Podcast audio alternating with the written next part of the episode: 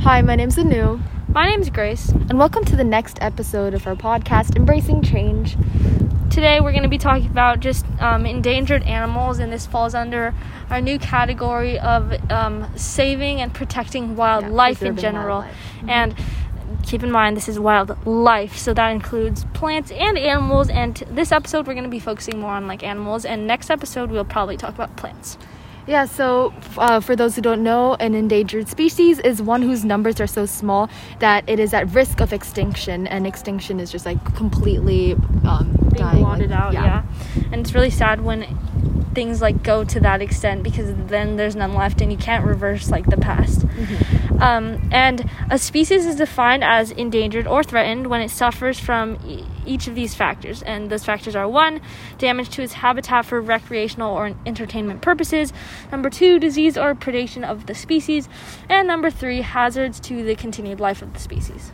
Yeah, and a species is declared extinct after many years of not being spotted. And because it takes so long to define that an entire species is extinct, it's probable that there are many species that have already gone that we are unaware of. So, Yeah, and there's many, many like workers and um, researchers out there, but there's not a, nearly enough. So they like they can't scan the whole world in one year or a few years or a couple months. So it does take a while to realize that species are endangered or that they're being threatened.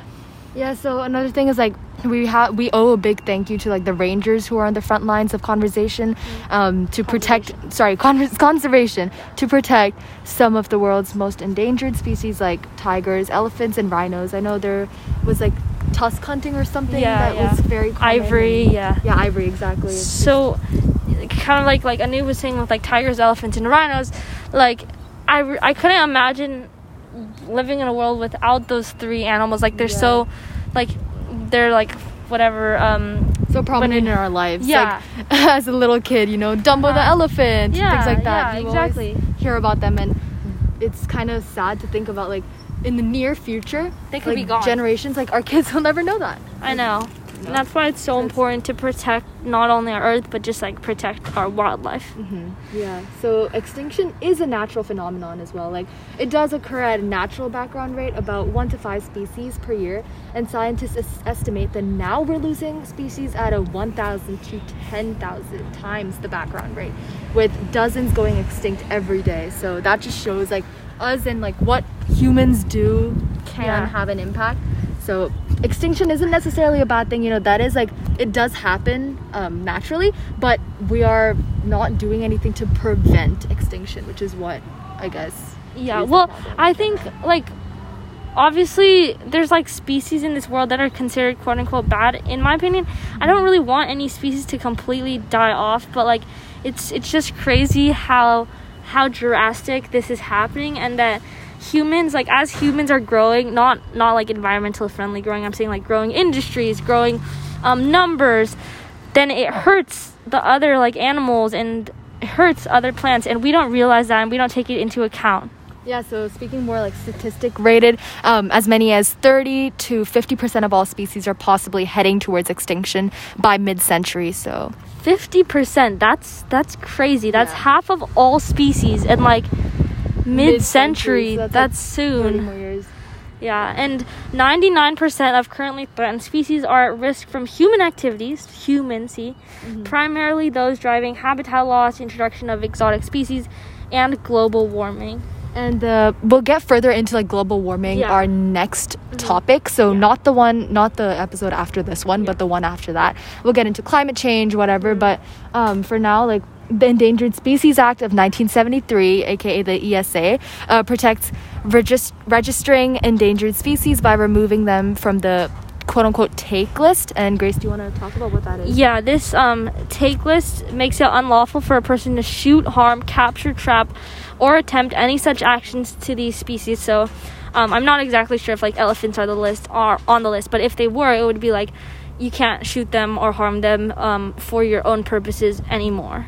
I think they were on. Like, Yeah, they probably countries, they are, the because they're they are like endangered and they're getting hunted. So like it's sad how many animals are on this list and think about like I don't know you guys might not have pets but think about like your own pet at home like you don't want their entire species to go away. And it's no different with a wild species even though you might not see them every day because you live in maybe a more like civilized and more like well not civilized a more mm. mo- Modern, well, a place with less exotic Ye- animals. yeah uh, like for not not the like countryside or oceanside. Like you live in a place with lots of buildings mm-hmm. and maybe all the only animals you see are pets and birds. But mm-hmm. think about like if all of the like africa um, safari was all gone. Think about the amazon rainforest. Think about all the crazy cool like um, nature places in this world think about if all the animals there were gone Yeah, and I guess so. Going back to about like the ESA, um, all in all, the ESA does strive to recover species from the endangered list by restoring their ecological health until they no longer need the protection. So basically, just preserving the wildlife themselves and um, making sure that they have the like the resources, the food, and everything they need in order to thrive. Yeah, and the World Wildlife Organization, the WWO, um, focuses on saving certain species that help sustain other species. So um, they protect wildlife such as pandas. Oh my gosh, I love pandas.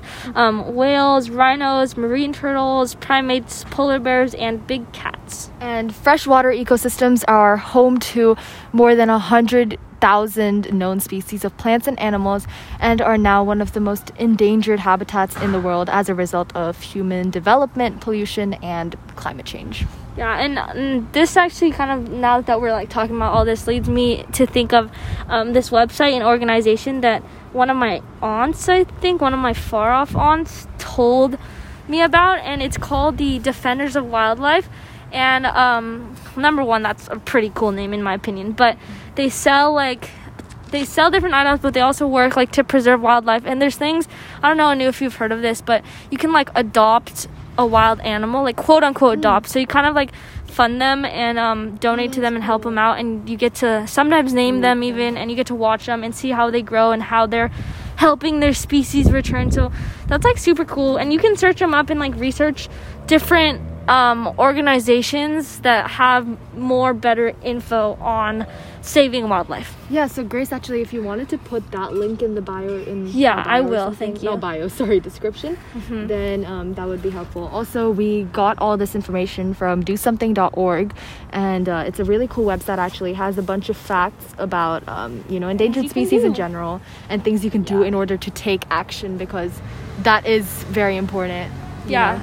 and um i think like moving on sort of to things you can do like we're probably gonna go in depth um to this maybe further later but um, just small things you can do are like not only save energy and save resources because animals do need those resources to ver- survive there's also more um, like animal friendly companies you can purchase from instead of like animal testing and like all that stuff.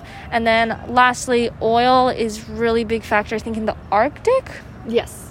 or actually has to do well yeah. Mm-hmm. we're gonna talk about this more in the um, global warming episode sorry i shouldn't be getting into this that much but yeah just really like save wildlife and um, do your part by trying to Yeah. conserve your energy like conserve energy sorry Yeah. um if you don't need to like what like when you're washing the dishes for example when Yeah. you're like soaping the dishes you don't need the water running Yeah. things like that so and then also just that. like um like appreciate the animals that are around you and like don't hurt them don't harm them and because like even though spiders are scary they do so much for us yeah exactly.